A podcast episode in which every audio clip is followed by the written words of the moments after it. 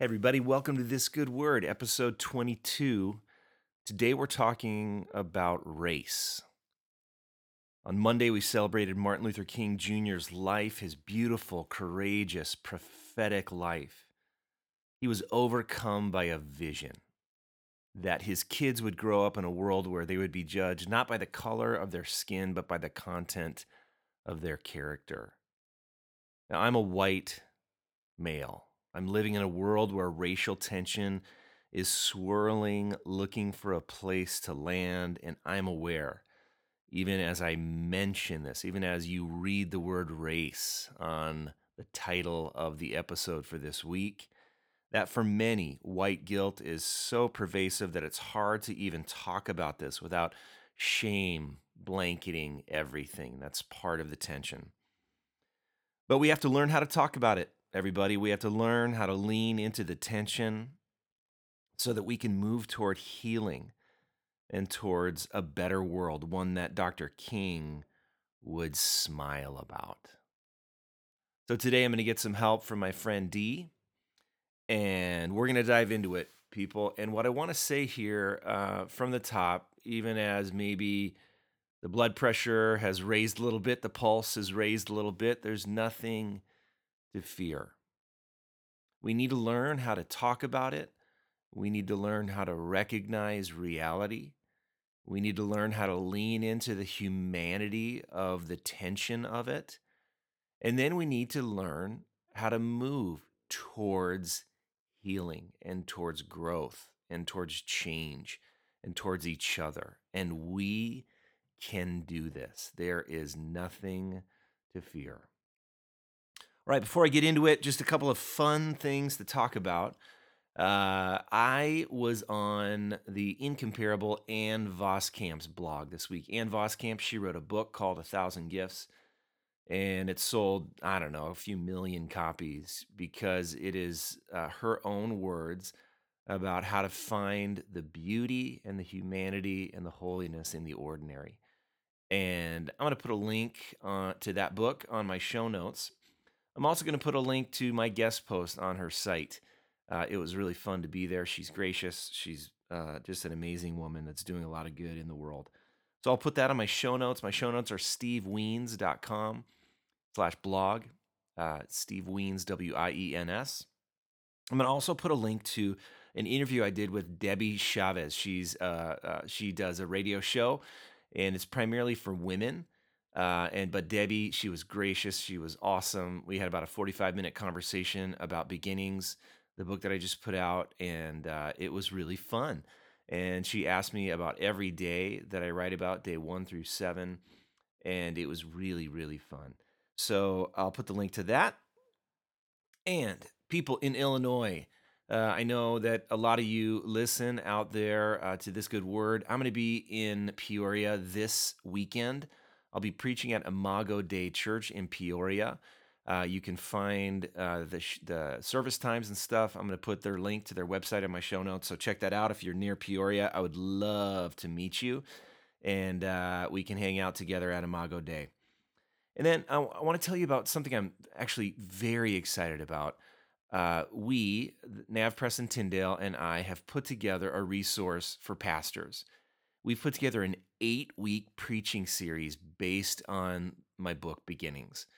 Uh, I'm giving you free videos, free sermon notes, uh, and lots of other juicy content for you to preach an eight-week series starting on Easter Sunday this year with day eight, which I talk all about resurrection. Uh, it, it is so fun for me to think about a group of pastors, men and women, standing shoulder to shoulder, preaching this uh, series together. There's a closed Facebook page for any of you who are going to do it, so we can interact with each other. I'll be on there interacting with you, answering questions, and all that stuff. So I'm going to put the link to where you can get all of that good stuff on my show notes. So please check that out. It's going to be very fun. And then lastly, a bunch of you are letting me know that you're starting book clubs based on Beginnings. I love this. It's really, uh, I think, an easy thing to do because I've included questions and spiritual practices after every single chapter in my book. So if you want to do a book club, let me know. Contact me on Facebook or Twitter or wherever it is that you would like to do that. And um, I'll make a video for you to send out to your peeps. Uh, I'll make it personal to you about kind of what you, what you want to do with the group and when you want to start. And I would love to do that for you. So just let me know how I can help, and boom, we will do that. All right, let's get into it. Uh, episode twenty-two, race. So about maybe two months ago, I was driving down to meet someone in North Minneapolis at this great restaurant, Victory forty-four. And um, I was just kind of lost. I think I was listening to music or something, but I unintentionally cut someone off when I was driving. And I, I changed lanes. I went from the left lane to the right lane, and I didn't look, and I cut someone off. And man, the per- the people behind me were mad.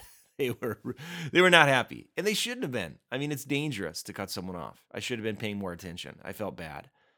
But then uh, they kind of came around me. They passed me, and man, they showed me why th- that that they were mad. They slowed down. Uh, they shook their fists. They yelled some things, and I I was I was it was a little scary. And they were people of color. Uh, there were some black teenagers in that car, and I immediately felt really scared. Uh, I drove to the restaurant, I parked, and then I thought, uh-oh, what if they recognize my car? What if they vandalize it? I mean, I'm just, I'm not, I'm, I am ashamed of every single thing that I'm saying right now. I realize uh, the prejudice involved in it. I realize, uh, but but I want to say it in part because I think this is part of the tension. We don't know how to talk about it. We don't know how to move past it. We don't know how to deal with it. And so I had to really do some reflecting on where it, where it is that I sit uh, in the swirling tension of race. So here's what I came to. Number one, I don't know what it's like to be black in America right now. I'm white. Uh, and I have grown up white in a white family. Of I grew up in Southern California. Some of my buddies that I grew up with and played basketball with were people of color. But I live in Minnesota now, and it's um, Minnesota's pretty segregated, to be quite honest. Uh, and I don't know what it's like to be black and to be in America. And I just need to say that I don't. I don't know what it's like. The secondly thing I came to is I need to learn and grow in this issue. I'm forty-five years old. Uh, there's a way in which I feel like, oh yeah, I'm I'm very progressive on uh, this issue. I, um, it, but you know, the truth is I'm not. The truth is I have a lot to learn, and um, I think more of us, to be quite honest, need to push past the shame and push past the guilt, and just ask the question. What do we need to learn, and how do we need to grow when it comes to understanding some of the tension of the race relations in America? I came to the fact that I want to recognize my own prejudice and repent of that. Um, I wanted to get real about that. I wanted to get honest about where it is that some of my blinders are so that I can turn around. That's what repenting means, just turn around, uh, make a new start. And then fourthly, I want to be a part of change. I actually want to be a part of change in our country. I want us to move from where we are to where to a more healthy, more integrated place. Where we are is not good. Where we are right now cannot, it it, it must change. It must change.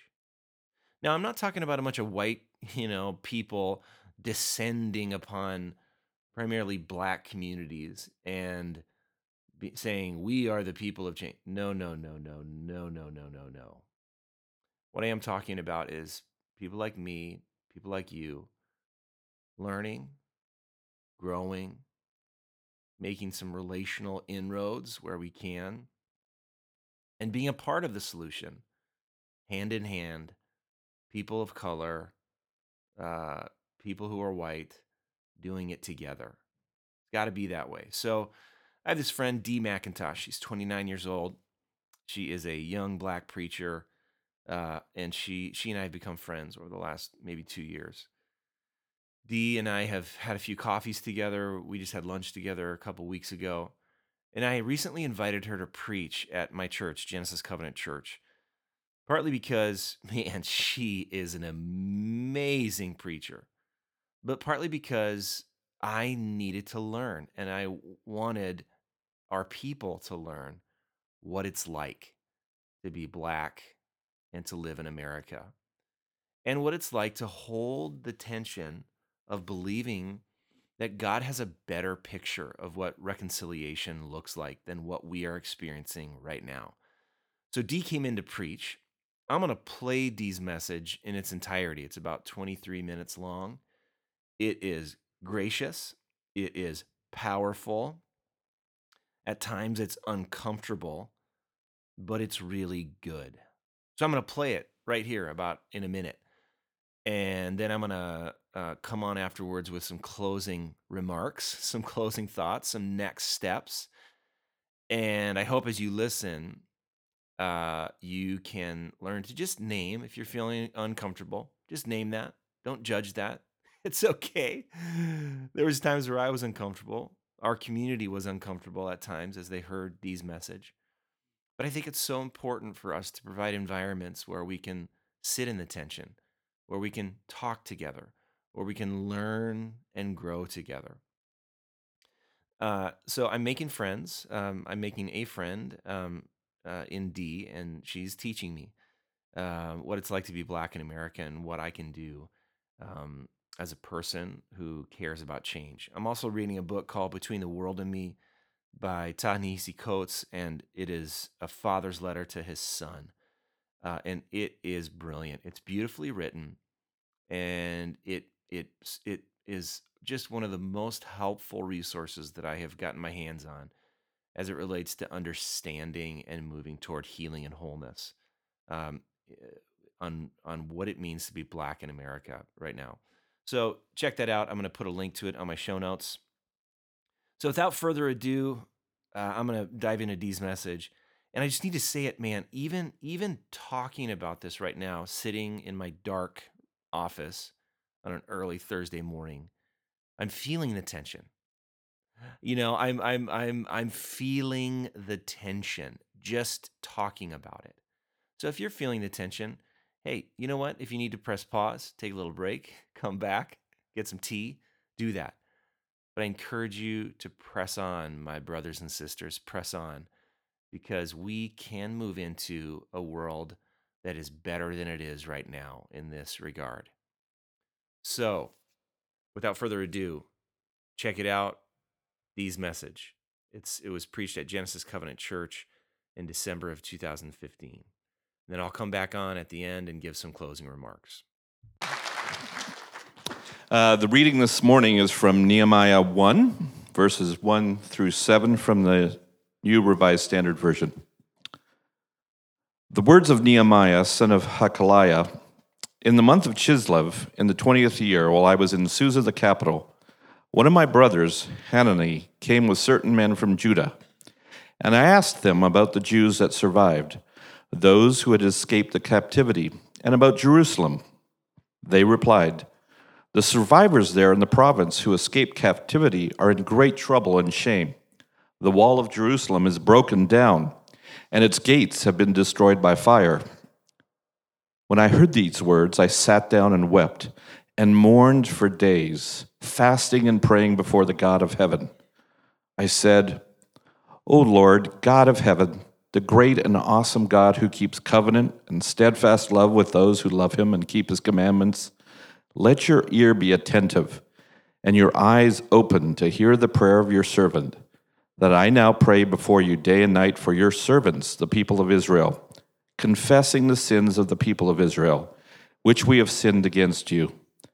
Both I and my family have sinned. We have offended you deeply, failing to keep the commandments, the statutes, and the ordinances that you commanded your servant Moses." The word of the Lord.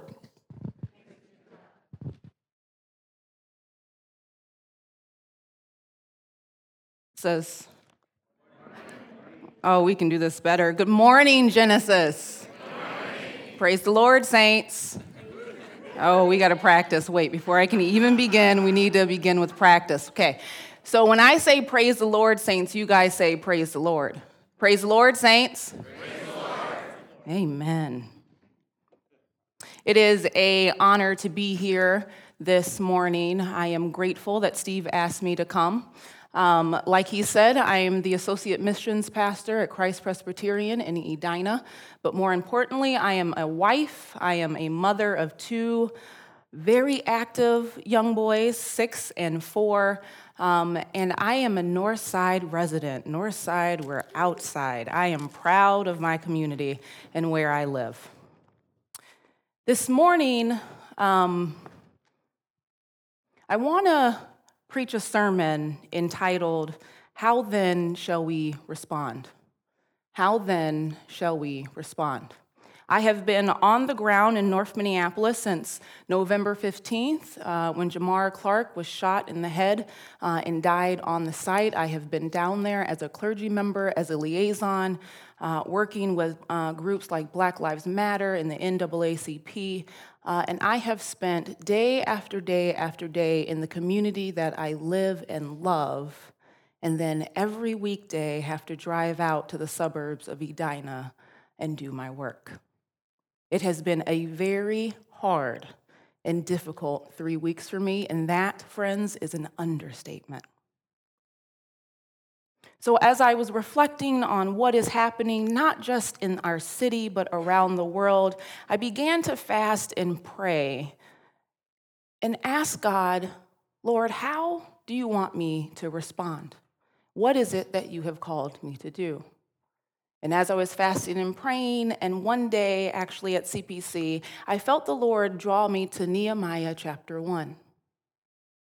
Here we have an example, I think, a three-point process in which Nehemiah responds to the reports of what is going on in Jerusalem.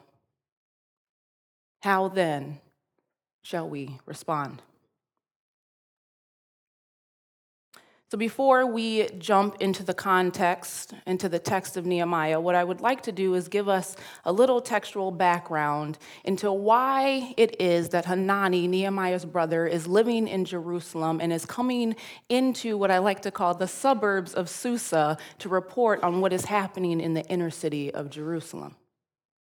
Remember with me, if you will, that God had promised the Israelites that they would enter into the promised land.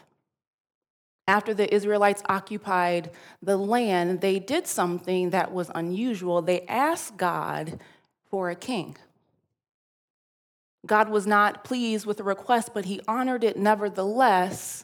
And then we have the twelve tribes of Israel under the united kingdom of Saul, David, and Solomon.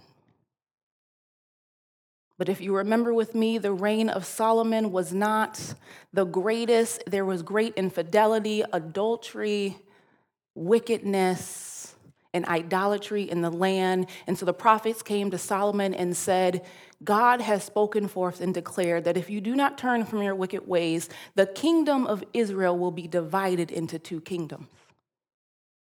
The people refuse to turn from their ways. And then we have the ten tribes of Israel forming one kingdom and the two tribes under which, under which they lived, the title Judah. And you would think after the kingdom, the United Kingdom of Israel, having been broken up and split into two, you would think that the people would turn from their ways, and they continued to be idolatrous. They continued to live uh, in wicked ways. And so God sent the prophets again, one after another after another, saying, if you do not turn from your wicked ways, you will be forced into exile. The very promise that he gave Moses prior to the people even entering into the land, that if you turn from the ways of God, God will scatter you. The people did not turn, and here comes the Babylonians and Assyrians. They ransack Jerusalem. They lay waste to the land and to its people, and they cart out all of the able-bodied men and women and young boys, and they take them into captivity. Now, Jerusalem then looks like the inner city, the hood, the ghetto of the ancient Near Eastern world, because it is a place that has only, whose inhabitants are orphans and widows.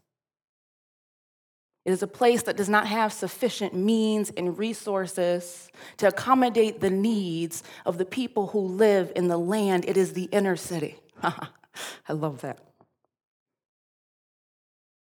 And so now in the time of Nehemiah, we have, prior to this text in Nehemiah, the first wave under Zerubbabel in which the Israelites are returning back to Jerusalem.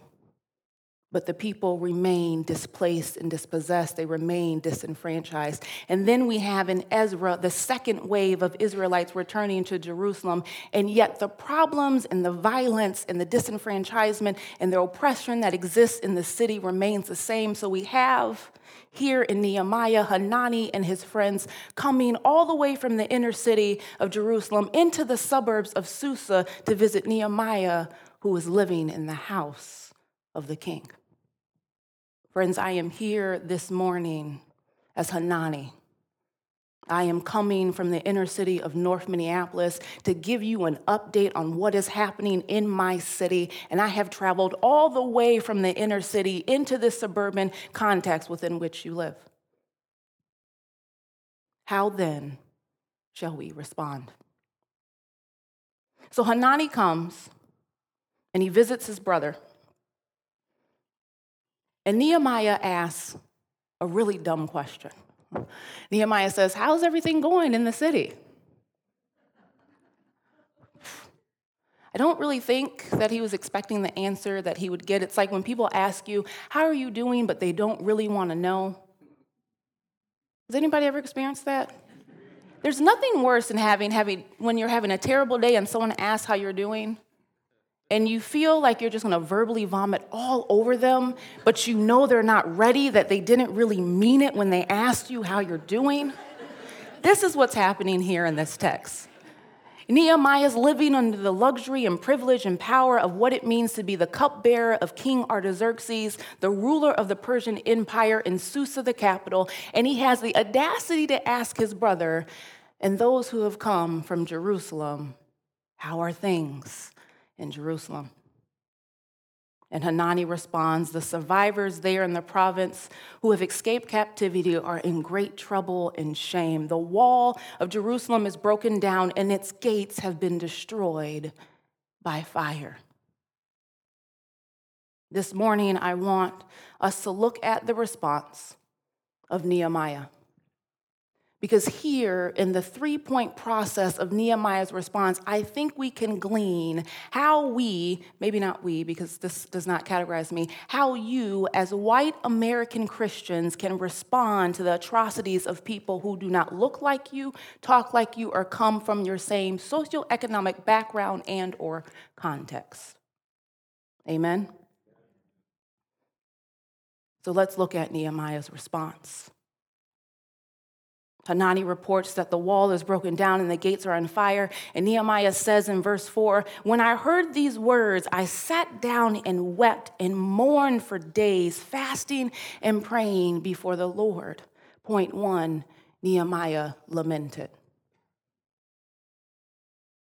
Before I can even go into Nehemiah's lament, let me just give you a few notes, side notes that we can put in the margins that I feel like it is necessary to say. Notice that Nehemiah did not say, I hear what you're saying, but I need to wait for the unbiased reporting of news media to tell me precisely what is happening in the context, even though the reporters of the context do not understand the historical nature of what actually happens in everyday life for people of lower socioeconomic status. But I'm going to wait, Hanani. I know that you live there.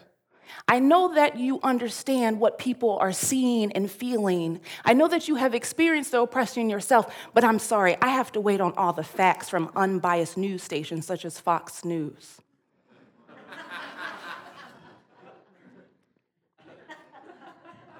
That is not Nehemiah's response. He doesn't ask for more facts. He doesn't ask for more people to come and report to him what is going on. Nehemiah falls down on his knees and he begins to warm, to mourn and lament. He is like the women at the Wailing Wall. He bemoans what is happening in the inner city of Jerusalem. We are not a nation that is good at lamenting. And I am concerned for an American church that does not grasp the importance of lamenting. Because if we don't learn how to lament, we can't ever actually make changes in the world. We have to be a people that understands what lamenting is. Lamenting is not about feeling bad. It is not simply feeling sad. Lamenting is not an expression of sorrow in order to assuage feelings of guilt and the burden of responsibility. Lamenting is like being stuck in the dark night of the soul, and there is nothing within Christianese language that can get you out of it. I'm concerned with the way that we celebrate Advent in this country. People waited hundreds, if not thousands of years for the coming of a savior. Not just the Israelites, but the entire creation was waiting on a savior. And we spend four weeks out of the year, two of which maybe just one, where we actually exist in the darkness of what it means to live in the world. And then we quickly move into the joy of the coming of our Savior. We are a people that do not understand what it means to lament. And here Nehemiah responds to the words of Hanani, and he fasts and he prays and he cries and he weeps for days before God. Nowhere in this text do you see anything about the joy of the Lord. Nowhere in this text do you see anything about happy, happy, happy Jesus. Jesus just wants us to be happy. Yay! It's not here. Because Nehemiah understands what it means to lament. Lamenting always leads us into repenting.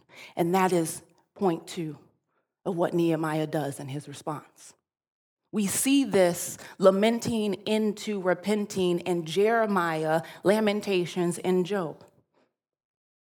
Job lived in probably the worst dark night of the soul that is in the text, in the Old Testament, and he is repenting before the Lord. Now, if I haven't already made you uncomfortable, this part about repentance might make you a little, might make you a little iffy. I'm just going to throw that out there now. I have learned that it's just good just to prepare people. We hate repenting. I mean, I'm just going to I'm going to talk for myself. I don't really like to repent because to repent means that I actually have to own up to the fact that I am a sinful human being. It's difficult for me to repent for my own sins because what I'd like to think is, well, I'm better than other people. I haven't killed anybody, never committed adultery. Like, do I really have to repent for that one white lie that I told? And the reality is I only really told it because it, it just seemed better in that situation. Do I really have to repent for Minnesota niceness? For passive aggressiveness?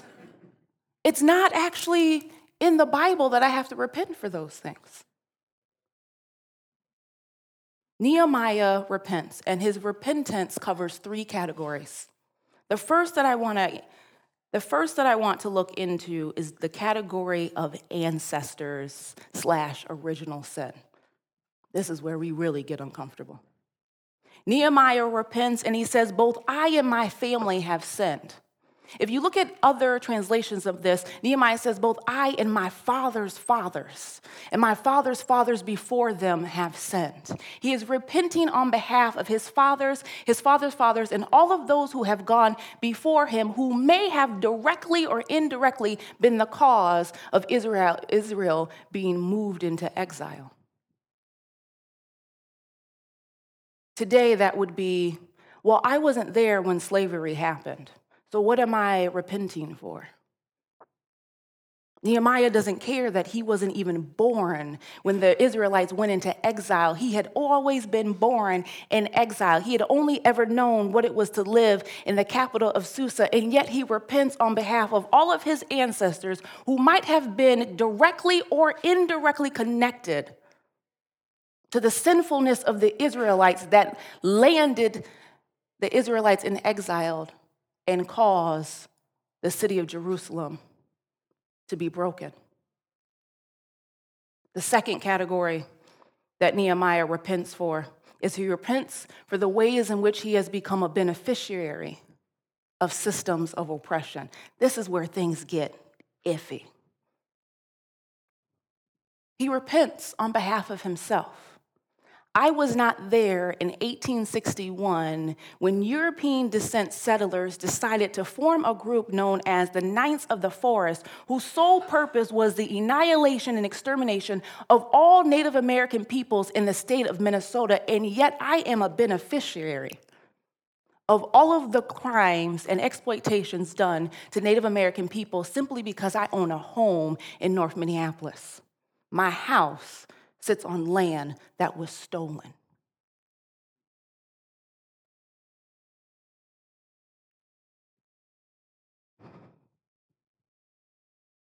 The third category that Nehemiah repents for. He repents for the entire people of Israel. If I was Nehemiah, I would say, uh, I mean, they claim to be Israelites, but they might not really be. Nehemiah essentially says, I am not a part of the group that co-signs with Donald Trump in this ridiculous ban, proposed ban, against Muslims in this nation, and yet I repent on behalf of them precisely because they claim to be Christian and they are a part of my Christian family. No one's talking to me. This is getting rough, isn't it? Nehemiah, Nehemiah says, I was not there in Nazi Germany when Christians remained silent to the atrocities that were done to Jews, and yet I repent on behalf of them because they proclaim to be Christians. I was not there in ten ninety-five when the first wave of crusades was unleashed in the Middle East, and yet I repent on behalf of all of those who did it in the name of Jesus Christ. I repent. It is only after lamenting and repenting that we can then move into action. We get this wrong all the time. We maybe lament, we definitely don't repent, and then we just try to just take over and rush into action. There's a process that must take place. And the process is as much for ourselves than it is for the people that we seek to help, because it grounds us in the message of Jesus Christ, it grounds us in the gospel, and it humbles us. It teaches us that we do not know everything. We are not the saviors of the world, and that if it had not been for the blood of the Lamb, where would we be? The action is this. Nehemiah prays in verse eleven, Lord, be attentive to the prayer of your servant and give your servant success today and grant me mercy in the sight of this, this man, this man being King Artaxerxes. Nehemiah recognizes the context within which he lives. He recognizes that he is in a, a seat of privilege that those in the inner city do not have. He recognizes that he has the capacity to influence people who look just like him, come from the same context of him, and have resources. Let me break down what resources are. Financial, talent, gifts, abilities, and social capital, that is the friendships that you have. And he takes all of those resources that he has into the inner city of Jerusalem, and he says, how might I work with you? There are already assets in the inner city. There are already people there that are gifted to do the work. Reconciliation looks like two different types of people coming together and doing the work together, not one dictating how the work should be done.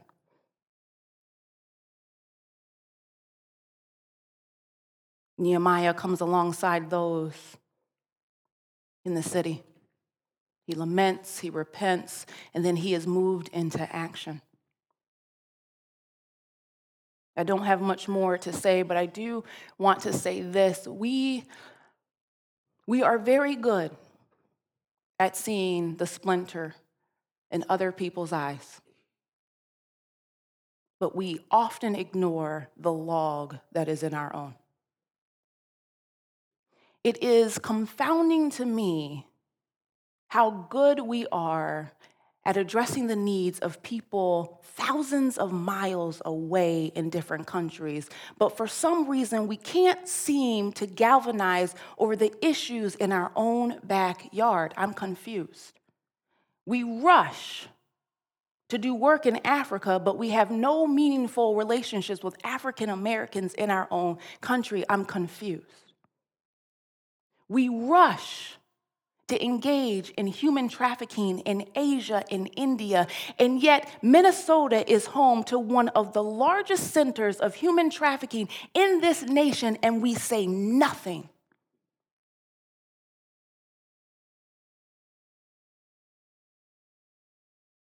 We have all these comments to say about Donald Trump and his proclamation around Muslims, and yet we don't even have real relationships with Muslims in our own context. We ignore the fact of the largest, one of the largest immigrant groups in this state is Somali. Friends, I am here as Hanani this morning, coming to tell you that the people in the inner city are hurting. They are in pain, and they are in terror.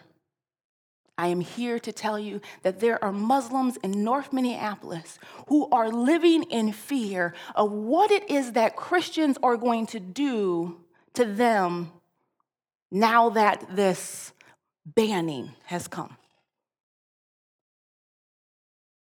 I'm here to tell you that racism still exists, individually and systemically. And I am also here to tell you that there are babies being trafficked every single day in this state. How then will you respond?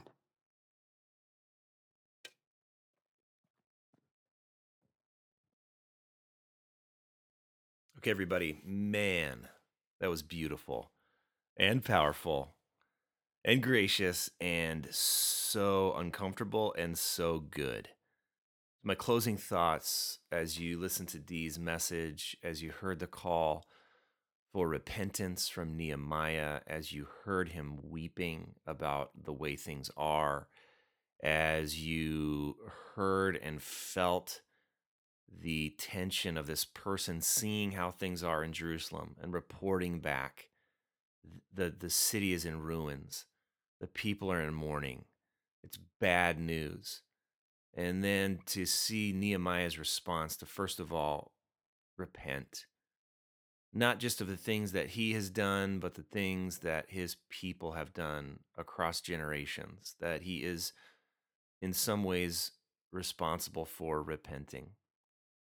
Uh, and then as we think about how um, we are in, in a similar situation, hearing the powerful voice of a young woman who lives in North Minneapolis and is telling us how it is. This is how it is. Will we listen? Will we dismiss her? Will we let white guilt overcome us, and so we will just go back to what's comfortable? Or will we press into the tension? Admit what we don't know, admit that we need to learn and grow, to recognize our own prejudice and repent of that, and be a part of change. So here are some questions for you to deal with. I think they're helpful. Um, so the first question is, where's the fear for you? Where's the fear for you? I think it's helpful to locate the fear so that the fear doesn't drive the bus. Fear can be there. Fear will be there. But we need to put it in the back seat, as our dear friend Elizabeth Gilbert says. Uh, but where's the fear for you? Is it that you're going to be shamed and blamed and guilted? And where's the fear? When you see images on T V, when you read stories, where's the fear? Try to name it. Try to get there so that it doesn't drive. Because when it's driving, it's never going to lead toward reconciliation, hope, and change. And then, what would you like to learn? And how would you like to learn it?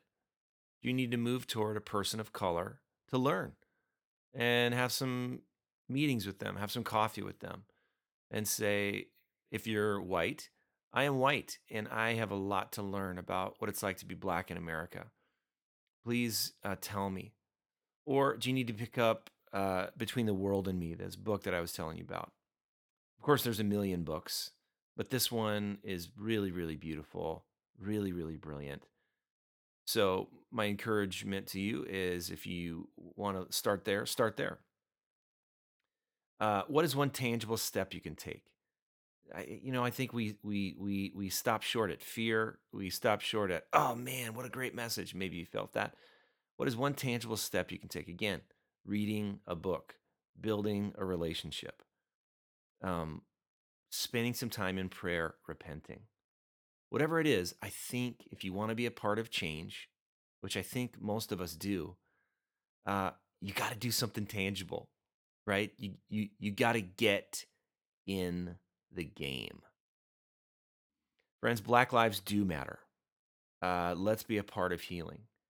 Of course, we've, you know, the hashtag, and it, when things get reduced to one hundred forty character conversations on Twitter, things get truncated. Of course, all lives matter. Of course, all lives matter. But right now, we're in a situation in our country and around the world where Black lives are really hurting. They're really, really hurting. And so to lift up a certain people group that are really hurting right now is not only good, it's necessary. Black lives do matter. They do matter. And let's be a part of healing, reconciliation, and change. And let's admit what we don't know. Let's admit where we are. Let's admit the fears and prejudices we have. Let's move toward people of color with grace, posture of learning, so that we can move toward a better world that Martin Luther King would smile about. Amen? Okay, everybody. We are dust and breath. We are limited and limitless. We are human and holy, and we are in it together. Grace and peace, everybody.